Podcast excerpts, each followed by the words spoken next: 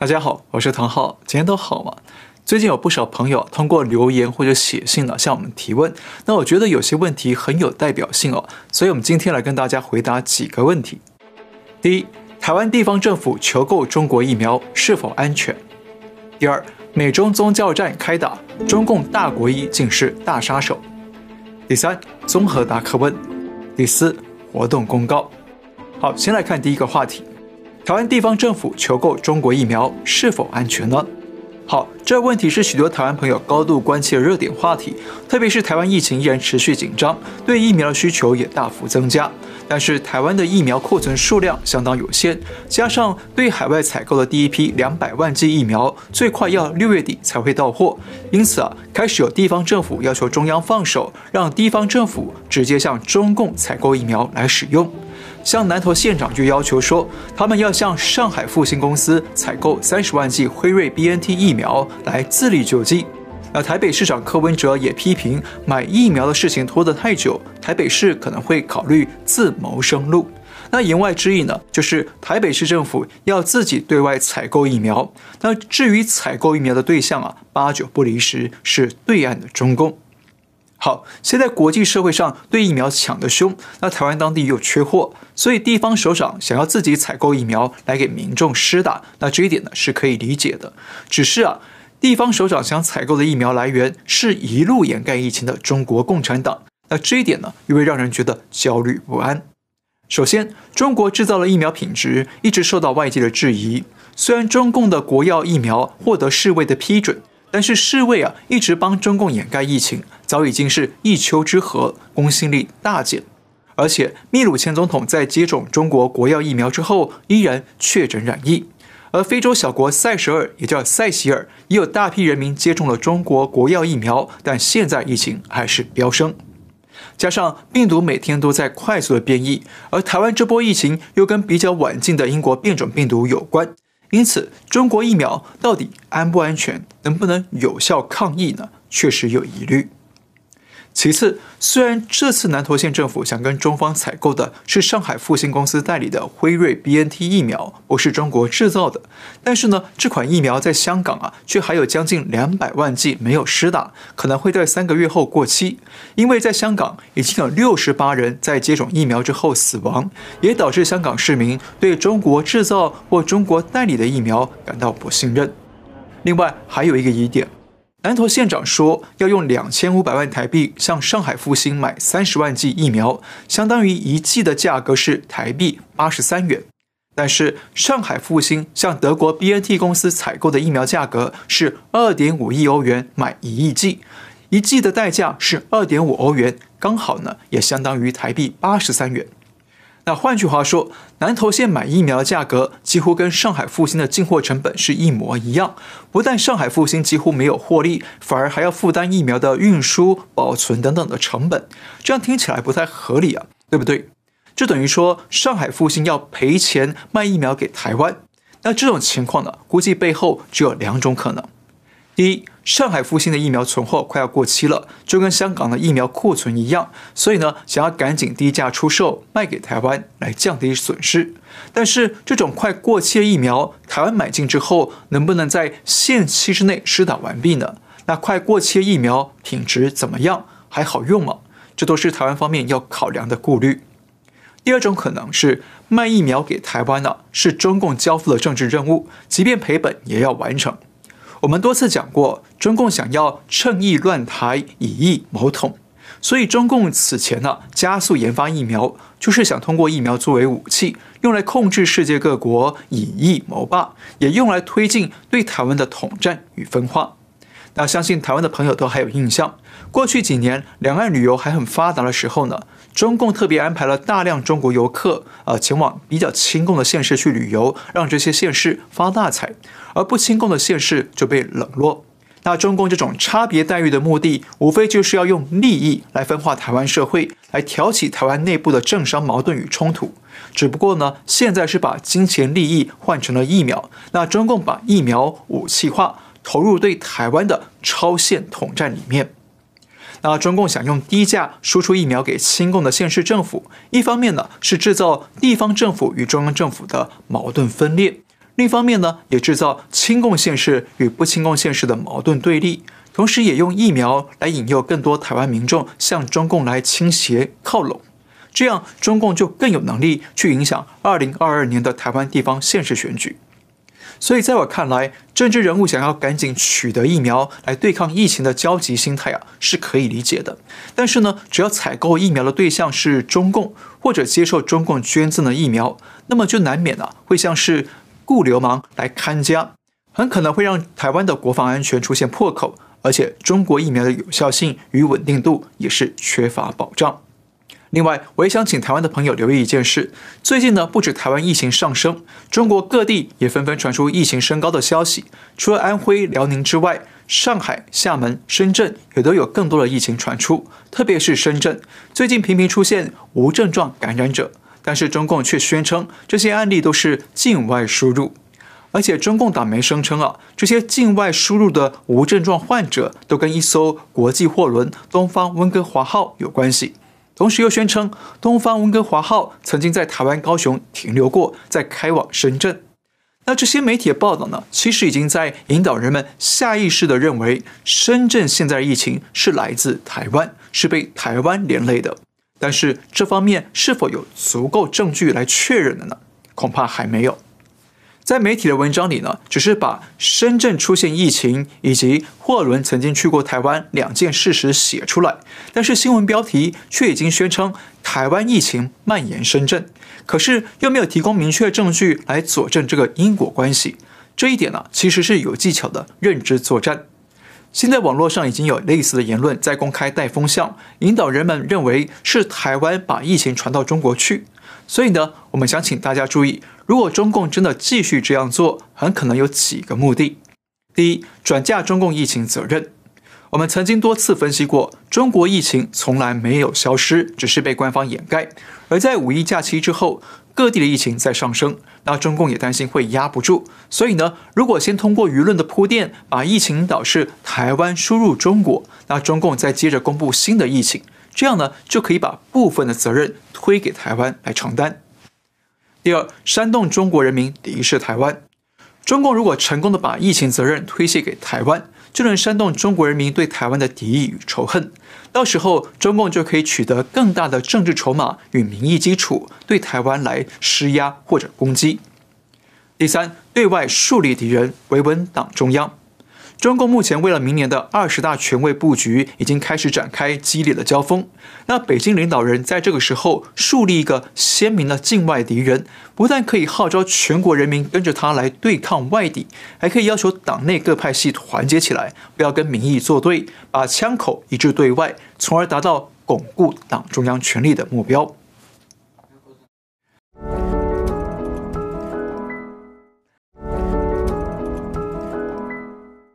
再看话题二，美中宗教战开打，中共大国一竟是大杀手。五月十六号，中共宣布制裁美国国际宗教自由委员会委员摩尔，禁止摩尔与家属进入中国与港澳地区。那有朋友就问我这个问题：为什么中共要突然发布这项制裁呢？原因啊，发生在两个星期前。五月十二号，美国国务卿布林肯公开发表讲话，宣布制裁四川成都前六一零办公室主任余辉。余辉和他的直系亲属将永远禁止入境美国。那所谓的六一零办公室是中共在一九九九年为了镇压法轮功设立的内部机构。那换句话说，美方针对中共迫害法轮功人权的暴行啊，推出了制裁行动，而中共呢，稍后也展开了报复。那美中双方再次针锋相对，不过战场呢转移到了宗教信仰的人权领域。虽然双方祭出的制裁规模与对象都不大，但是背后啊释放的政治信号是相当敏感，因为美方已经公开处决中共活摘器官或者强摘器官的反人类暴行。就在布林肯制裁中共六一零前主任的同一天，美国国务院发布了二零二零年度国际宗教自由报告。里面还收录了两份关于中共活摘器官的调查报告，明确指出中共活摘器官已经存在几十年，而法轮功学员和新疆维吾尔人是最可能的器官来源。所以，中共对美方展开报复，等于是想要否认活摘器官，但是尴尬的是，一名涉及活摘器官的重要人物，却在这几天成为中国的新闻热点。被称为中国肝胆外科之父的中国科学院院士吴孟超，在五月二十二号病故。打媒吹捧吴孟超生前从医七十八年，完成超过一万六千台手术，甚至还被称为是大国医。不过呢，中共对外没有说的秘密是啊，吴孟超也参与了活摘器官。根据追查迫害法轮功国际组织的公告。吴孟超是活摘器官的责任人之一，他曾经在二零零四年三月到二零零六年七月间，至少参与了七十四例活体肝脏的摘除与移植手术，而到了二零一零年，吴孟超本人主刀的肝移植案例就超过四千例，这个数据非常惊人了。大家想一想，四千多例肝移植，代表着有四千多个肝脏从某个人身上摘下来，再移植到病患身上。但是每个人都只有一个肝脏，没有肝脏人就活不了。那么吴孟超是从哪里弄来这么多的肝脏呢？是不是只有活摘器官才能解释这一点呢？那大家知道，迫害法轮功与活摘器官是前中共党魁江泽民在一九九九年七月发动的，而吴孟超被认为是江泽民的心腹。每次江泽民参加医学界会议，就会问一句：“上海的吴孟超到了吗？”江泽民还曾经签署命令，授予吴孟超“模范医学专家”的头衔。还有知情人透露，吴孟超曾经在2011年在上海帮江泽民做了器官移植，所以两人的关系啊非常不一般。而在吴孟超九十四岁生日的时候呢，江泽民的情妇宋祖英还特地前往现场贺寿，那这个待遇非比寻常。这也反映出吴孟超确实深获江泽民的重用与信任。因此，吴孟超非常有可能参与了大规模的活摘器官暴行。因此，吴孟超啊，虽然被中共称为大国医，但实际上恐怕更像是大魔医与大杀手。不过，说起中共活摘器官，很多人可能都听说过，但是呢，有的人到现在还不相信。那会认为说，怎么可能会这么没有人性，活摘别人的器官呢？那我自己啊，最初也是不相信。后来亲身经历了一件事，才发现活摘器官是真的。那这个故事我过去跟大家说过，但因为我们还是有新的朋友不断的加入，所以请容我再说一遍。在二零零六年初，那时候中共活摘器官还没有被公开，当时有一位调查活摘的调查员来找我说啊。他正在通过打电话进行化身采访，对中国沿海的医院，特别是军医院进行调查，要了解是不是真的有活摘器官卖给病患的事情。因为我是记者嘛，他希望我帮忙做个见证，那我就答应了。在整个调查过程当中，我亲耳听见好几个医生坦白说，他们的医院不但可以很快的找到器官供体，而且还是法轮功学员的新鲜器官，肝脏、肾脏都有。记得有一次，调查员问医院说：“你们那里有没有那种练功人的器官，特别是法轮功的？听说他们身体很好，器官比较健康。”医生立刻回答说：“有，你过来就有，赶紧过来吧。”那调查员也很机警地追问他：“啊，器官是怎么来的？没有问题吧？”那医生呢就低调地说：“这个我不方便回答，你放心，我们有自己的渠道。”那类似这样的对话，我亲耳听到了很多次，实在让我太震惊、太意外了。真的没想到中共会把人体器官当成汽车零件一样，随便的摘取、买卖、交易。那这些都是我见证的真人真事。后来，中共退休军官辛子林透露说，前总理温家宝曾经针对江泽民集团对法轮功活摘器官的事情，跟江派发生了争执。温家宝说：“你活摘人体器官，连麻药都不打，这是人干的事情吗？”后来，中共活摘器官的事情也逐渐在国际社会传开了，包括英国广播公司 BBC、美国 NBC 等国际媒体也都相继报道了中共活摘器官的黑幕。所以时至今日啊，中共活摘器官已经越来越广为人知。但现在中共不但高调吹捧涉入活摘的吴孟超，还为了美国制裁前六一零办公室主任，跟美方打起了制裁战。那中共这些举措显然是想要否认活摘器官的暴行，但是恐怕已经是纸包不住火了。话题三：综合答客问，还有很多朋友问各式各样的问题哦。那我们先回答一部分。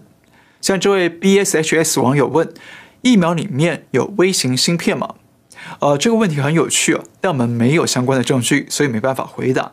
不过呢，可以肯定的是，疫苗大规模接种之后，已经让全球多出了九位十亿富豪，他们的财富暴增。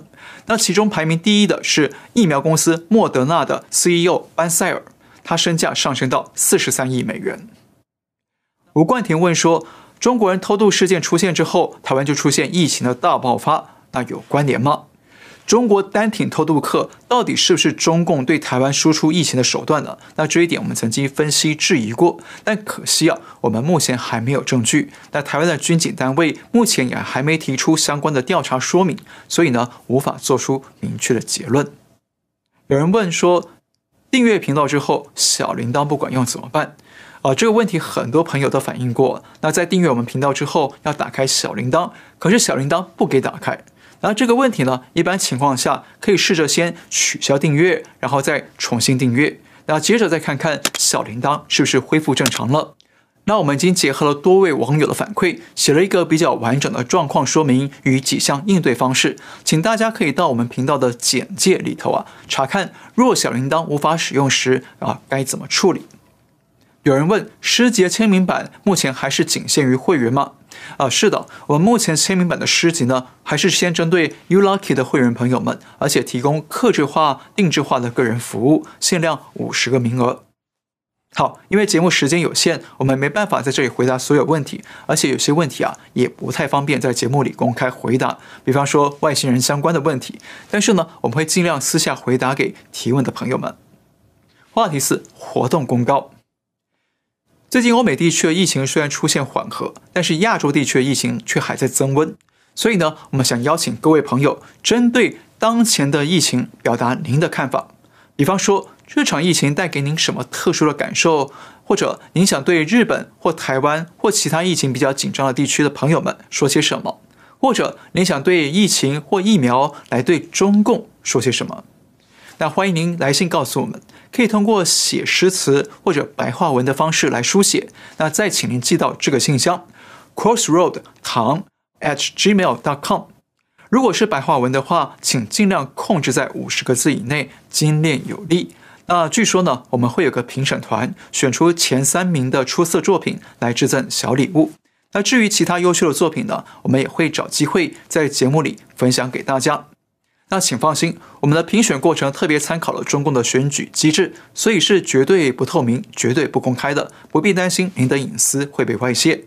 那欢迎大家共襄盛举。好，今天先聊到这里。如果你喜欢我们的节目，请记得订阅、留言、按赞，也请您介绍给更多的朋友们知道。感谢您收看，我们下次再会。